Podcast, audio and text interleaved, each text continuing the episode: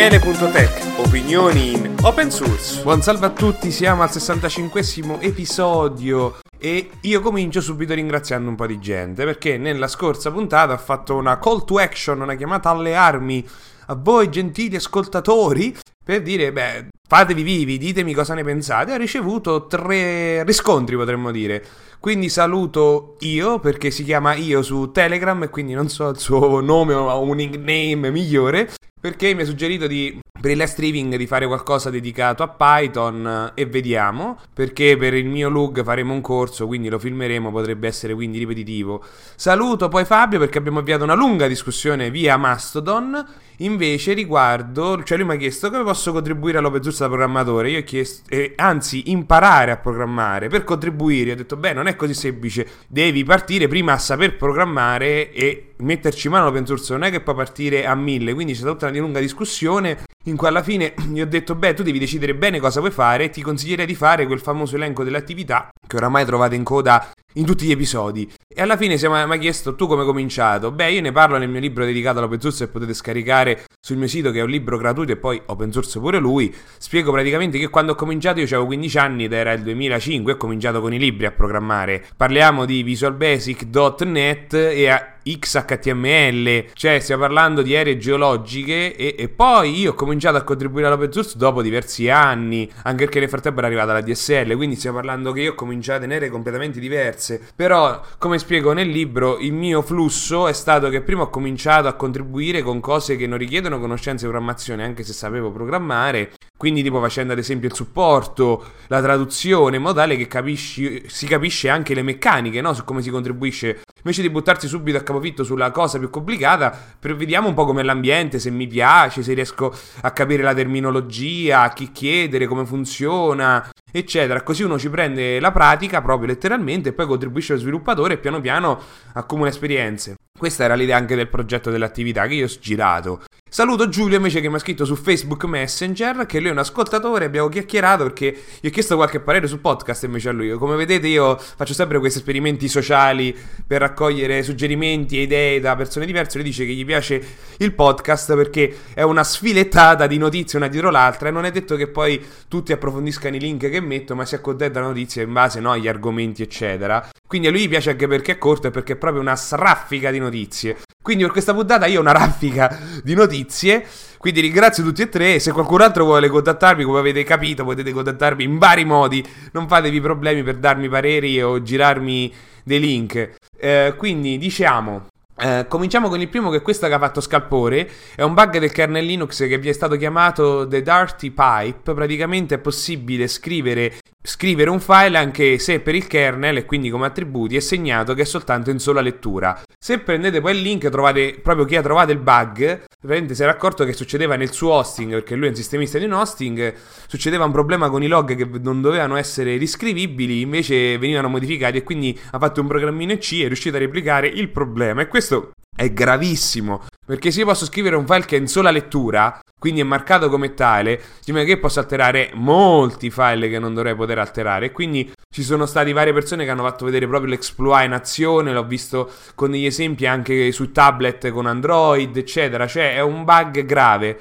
Poi abbiamo quest'altro progetto che a me piace e mi sta venendo la tentazione di farci un plugin per WordPress. Praticamente si chiama gdpr.txt. Quindi dal nome già potete capire di cosa si tratta. E vi posso dire che chi ha creato questo progetto è un francese della Framasoft. Quindi già capiamo insomma l'aria che tira, da dove viene questa proposta. Praticamente lui dice: Io ho voluto fare un progetto che un, questo file, come ne esistono altri per i siti internet, c'è quello security.txt per dire, e altri che servono a fornire informazioni sul sito eh, che sono diciamo degli standard non proprio standard ufficiali e lui ha detto facciamo uno standard che specifica questo, con questa struttura, con questo contenuto eccetera quali sono i dati che questo sito tutela sotto la GDPR o mi permette di scaricare. Quindi mettere questo file non significa essere a norma GDPR, significa informare all'utente direttamente eh, di queste cose. Ovviamente è una proposta e l'idea non è sbagliata, anche se credo che è più questione, sai, queste idee filosofiche che nascono e muoiono perché non portano da nessuna parte.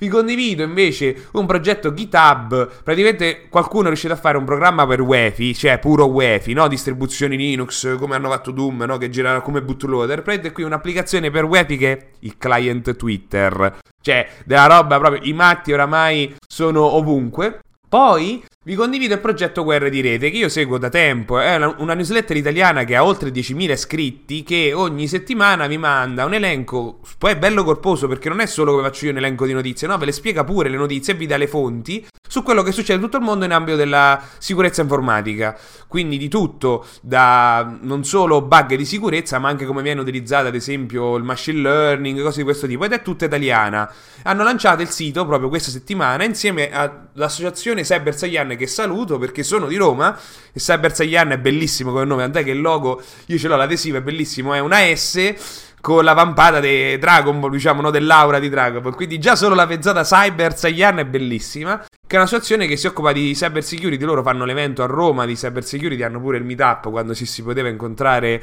dal vivo, dedicato proprio al tema della cyber security. Quindi, se volete un sito di notizie sul tema, vi consiglierei proprio loro. Non hanno adesso visto dei social, hanno solo la newsletter. Però eh, potete usare tranquillamente Vidder SS, cosa che faccio adesso anch'io. Così non devo più aspettare la newsletter praticamente. Un altro link, ovviamente perché come ho detto siamo solo al quinto della giornata, è un resoconto da collabora.com riguardo Pipewire. Ora, non so quanti di voi l'hanno mai sentito, Pipewire è un'alternativa a Pulse Audio. Pipewire è nato per Wyland, quindi l'alternativa Xorg, e Pulse Audio, per chi ci ha mai dovuto lavorare che non sia soltanto installarlo, è un macello.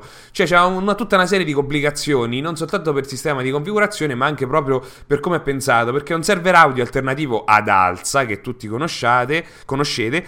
La differenza di Pulse Audio è che permette di avere più fonti audio in un colpo solo, quindi era molto indicato per chi vuole fare musica, ad esempio, perché non devi avere un mixer, è, è come se ci avessi un mixer software già nativo, molto più potente rispetto a quello che può fornirti alza. Pipewire è l'evoluzione, quindi ha pure una retrocompatibilità con Pulse Audio e che Fedora oramai ha messo nativo e anche su Debian, anche io sul mio portatile ho Pipewire, non so se sul fisso qui ho già Pipewire, me lo sono trovato con gli aggiornamenti che sostituiva Pulse Audio per dire. Diciamo che funziona, beh c'è questo recap di un anno di tutte le cose che hanno implementato e posso dire io che Pipewire trotta molto bene e funziona molto meglio la parte Bluetooth rispetto a quello di cui abbiamo già detto. Poi abbiamo questo link da parte del Netflix Technology Blog e quando loro scrivono degli articoli è interessantissimo perché loro lavorano con una scala mondiale e dati che voi non potete neanche immaginare, quindi è sempre interessante leggere quello che partoriscono. Praticamente loro scrivono, hanno scritto un articolo di come loro sistemano le regressioni, quindi delle funzionalità che loro hanno messo, hanno creato dei problemi che non c'erano prima, eh, oppure hanno rimesso un problema che era stato già risolto. In questo caso si parla di regressioni della performance, cioè se il sito adesso era molto performante e adesso è di meno, è una regressione di performance perché le prestazioni sono diminuite, ci mette più tempo, quindi è una regressione da questo punto di vista. Spiegano come loro riescono a identificare queste regressioni di prestazione, quindi cosa verificano, eccetera, facendo proprio tutta una serie di esempi con grafici, è molto interessante. Poi vi condivido una notizia da parte dell'FBI che dice che praticamente una gang ransomware ha, probabilmente di risposta potremmo dire russa, ha fatto breccia in 52 infrastrutture orga- or- organizzative, no è sbagliato, io leggo qui dall'inglese, diciamo amministrative pubbliche americane, Trapela e quindi con un ransomware potete immaginare quindi gli effetti che c'ha. Noi ne abbiamo già subito, no? Con tutto per dire la regione Lazio che ha avuto problemi con i, vac- con i Green Pass. Poi quest'altra notizia invece è di PatchStack, che è una delle aziende che si occupa di sicurezza in ambito WordPress. Voi direte, ma che me, me ne frega? Beh, PatchStack praticamente ha fatto questo report del 2021 su quello che è successo in ambito WordPress per la sicurezza e rientra un po' a quello che io dico nel mio talk che faccio spesso sulla sicurezza in ambito WordPress. Praticamente sono sempre i stessi soliti problemi che si hanno perché gli sviluppatori fa- hanno sempre i stessi problemi su WordPress, non verificano correttamente la parte Ajax Oppure sono sempre delle vulnerabilità lato XSS, quindi non fanno la sanificazione o l'escape, chiamatela come volete, dei dati che mettono gli utenti e quindi fanno tutto questo recap e dicono le vulnerabilità sono sempre le stesse.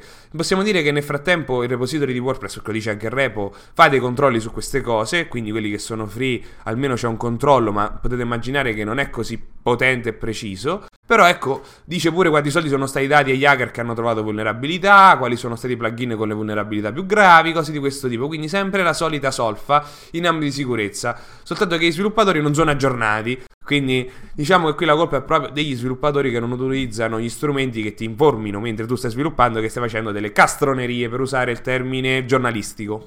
Abbiamo un'altra notizia che invece riguarda che la prossima versione del kernel Linux, la 5.17, è stata posticipata di una settimana perché per via di questo bug di sicurezza, ma anche un altro paio che non vi ho messo, se no non finiamo più. Anzi, no, un altro bug ve l'ho messo di sicurezza del kernel Linux che come dico di solito, io queste puntate le registro in tempo reale, leggo le notizie, le raccolgo settimana, non mi ricordo. In questo caso è un altro bug del kernel Linux che era sempre permetteva di eseguire del codice. Quindi, diciamo, hanno preferito aspettare questa settimana per eh, sistemare questi bug di sicurezza in modo tale che la nuova versione avesse già i bug fix. Un'altra notizia invece è poi notizia, una riflessione riguardo se OpenStack sta morendo oppure no di mia mamma usa Linux che prende due fonti che dicono una il contrario dell'altra, quindi si domanda come fanno i sondaggi, i sondaggi, no sondaggi, i sondaggi sul tema. OpenStack è un'alternativa prima di Kubernetes che faceva il gesto, l'orchestratore di container, c'era OpenStack che era un orchestratore di macchine virtuali, che è ancora utilizzato, però c'è dubbio effettivamente quanto viene utilizzato. Poi vi condivido il link di Palant, che questo oramai è famoso, nel senso che lui gli piace trovare le vulnerabilità nelle estensioni per i browser. Quindi fa tutti articoli che dice le vulnerabilità come la trovate, e in questo caso ne ha trovata una nell'estensione delle parti, che è quella per fare i Netflix party, ha trovato questo bug di sicurezza.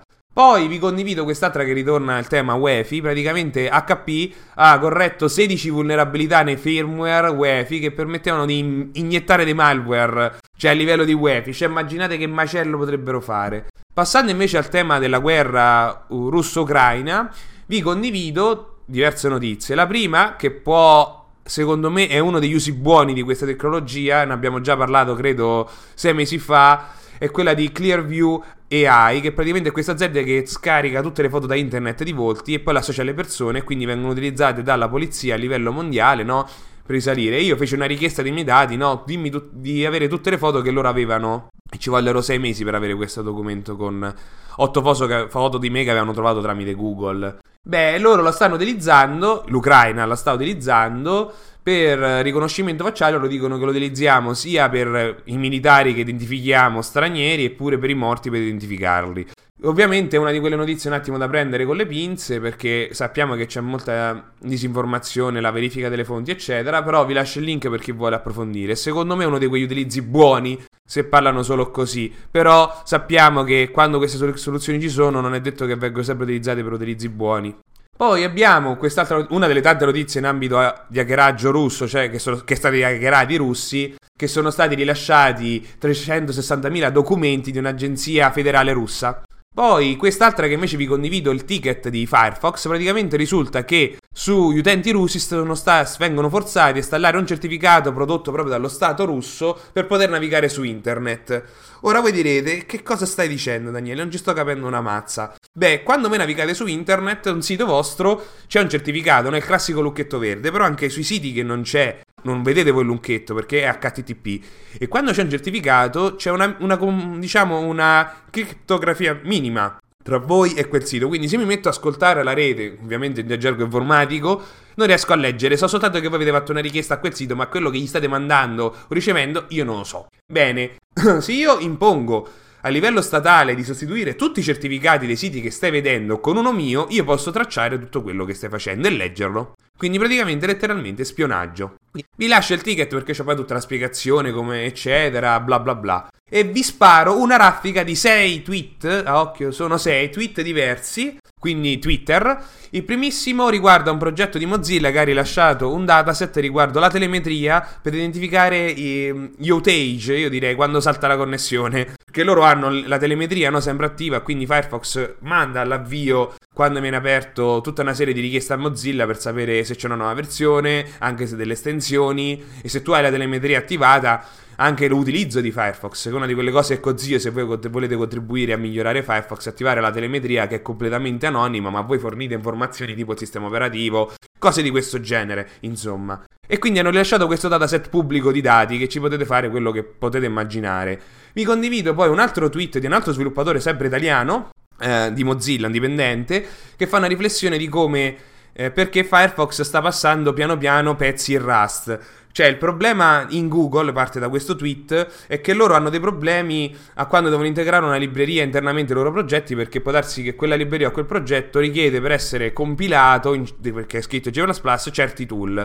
Però loro ne utilizzano altri, e quindi rendere tutto compatibile ogni volta è un macello. E quindi dice, questo di Firefox dice, noi invece abbiamo deciso di fare completamente in modo diverso, noi sviluppiamo questi mini pacchetti in Rust che si occupano di una cosa specifica che possono essere utilizzati anche al di fuori del contesto Firefox Firefox. Mi viene in mente il caso del MIDI, ad esempio, eh, che è stato integrato in Firefox con un, ra- un, crate Rust, cioè una libreria Rust, però esterno, e poi lo integriamo dentro Firefox anche perché Rust ha quello strumento uguale per tutti, mentre in C ce ne sono N1000, poi con le versioni diverse, cioè diventa veramente una babele. Poi abbiamo quest'altro tweet che invece è del fondatore di DuckDuckGo, che io posso dire oramai è quasi un mese che utilizzo sul mio fisso. E quindi vedo una differenza rispetto a Google che eh, le ro- cose tecniche precise ce le trova meglio Google. Quindi proprio faccio quando devo trovare roba di programmazione o dei problemi tecnici cerco su Google rispetto a DuckDuckGo. È più facile, Google ci capisce meglio a trovare Stack Overflow, GitHub e queste cose qui. Beh, lui dice che praticamente hanno deciso di bloccare tutta una serie di siti russi per disinformazione.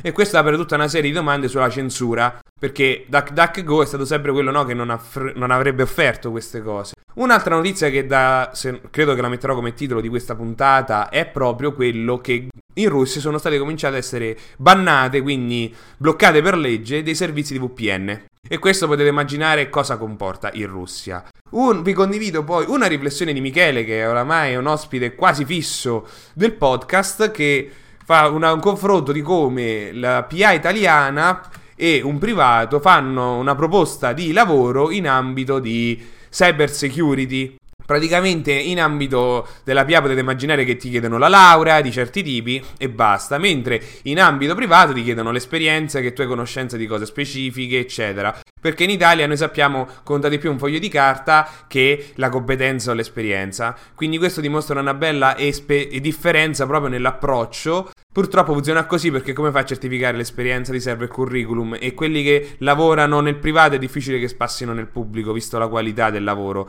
e quindi ritroviamo sempre questo circolo vizioso. Vi condivido quest'altra notizia poi che io non ero molto tentato, però un altro Fabio eh, su Telegram mi ha, me l'ha rigirato, mi ha detto potrebbe essere interessante per il podcast. Io ho detto non è che sono interessato, quindi invece alla fine l'ho messo. Praticamente l'Unione Europea ha approvato questa legge che impone la produzione di batterie per eh, le macchine elettriche. Ora, io non ho approfondito bene i dettagli, cosa comporta e tutto il resto, perché onestamente io sono un po' scettico. Eh. Eccolo, praticamente dice una legge per, in, per la dismissione delle, de, delle batterie usate, da quello che leggo. Quindi, se per quelle usate può avere anche un senso.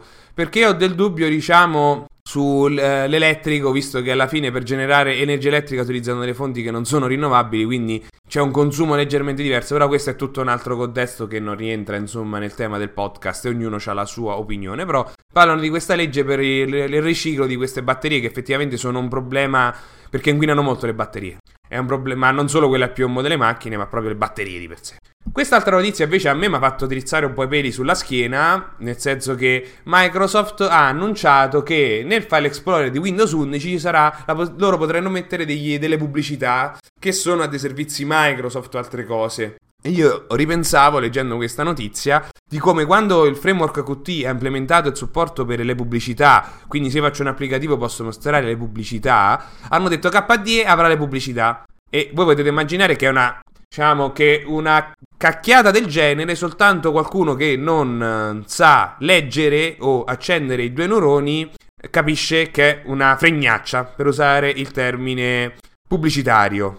Qt ha messo le pubblicità, ha implementato un'API, quindi se io sviluppo un'app e ho bisogno di mettere le pubblicità, lo posso implementare, non significa che tutti poi ci avranno le pubblicità. Bene, invece Microsoft ti impone nel File Explorer, che è, la, che è l'applicazione di base del sistema operativo, che ha le pubblicità. Che non sono proprio pubblicità, sono dei banner che ti dicono vuoi scoprire quest'altra funzionalità? Pam, learn more. Quindi vediamo, io, a me non me ne frega niente, quindi anche perché posso utilizzare il file manager di KDE su Windows oramai, è tutto compilato, Dolphin è uno spettacolo da questo punto di vista. Vi condivido, visto che stiamo arrivando un po' alla conclusione, questo manuale sulla sicurezza in ambito Linux che dice come sulla size hops in ambito Linux, cioè quali sono le cose da verificare per mettere in sicurezza un ambiente Linux, che è un manualetto che non mi è dispiaciuto leggere, sono cose per chi già pratico, niente di nuovo, però ve lo metto lì e vi condivido poi quattro link diversi di Reddit, di quattro cose diverse, proprio sta settimana. Pa, pa, pa.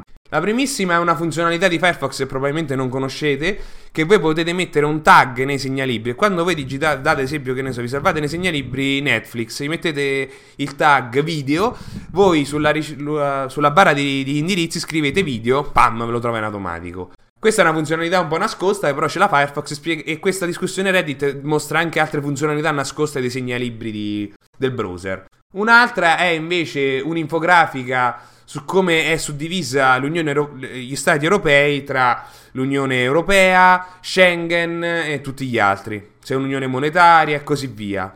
Un'altra invece del subreddit sysadmin praticamente hanno messo in funzione un honeypot e questi sono i risultati dopo 7 giorni, ovvero tutti i tentativi di hacking quali sono stati, da dove venivano e così via. E praticamente dicono che molti sistemisti certi paesi li bloccano a prescindere, ad esempio l'India o la Nigeria e la Russia per l'alto traffico, cioè se un sito effettivamente è solo per il punto it e solo italiano, uno potrebbe dire me blocco, cioè guadagno un salute. Poi c'è stata questa discussione che a me mi ha detto: Ah, guarda, che ancora non sa come funziona internet, perché il titolo è proprio come funziona internet in termini di infrastruttura. E qualcuno è arrivato prima di me a spiegare come funziona DNS e tutta quella parte lì. Quindi vi lascio il link per chi ancora non ha capito come funzionano le richieste su internet. Passando invece alla Free Software Foundation Europe, c'è stata la newsletter del mese e quindi parlano degli ultimi aggiornamenti. Io ve la lascio lì il link, così potete dare una spocciata e vedere quello che fanno. Perché io vi invito sempre a leggere i link che vi sparo nel podcast, dopo tutto il tempo che ci mette a sceglierli, a pulirli,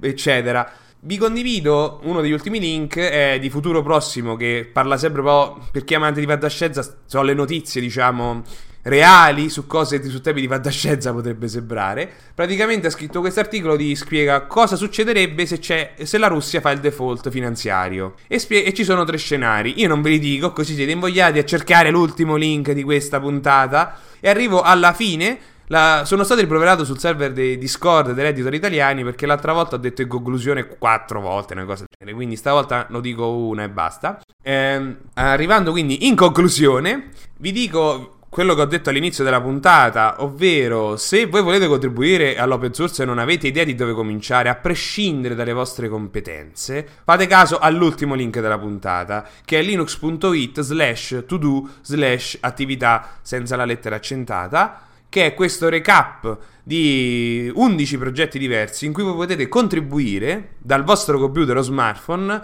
senza farvi spiegoni, capire come funzionano i progetti, eccetera, contribuendo a tempo zero a vari progetti, che sia Wikipedia, che sia OpenStreetMap, che sia Mozilla, che sia Italia Linux Society e così via. Questo è un modo, oltre age dei ticket, questo è un modo per farvi le ossa, capire un po' come funzionano, la terminologia, come muovermi e anche per appassionarvi di più e se voi volete darmi una mano dei suggerimenti tipo guarda Daniele c'è un errore di battitura, qui non si capisce, oppure perché non ci sta quest'altro progetto, sapete dove trovarmi.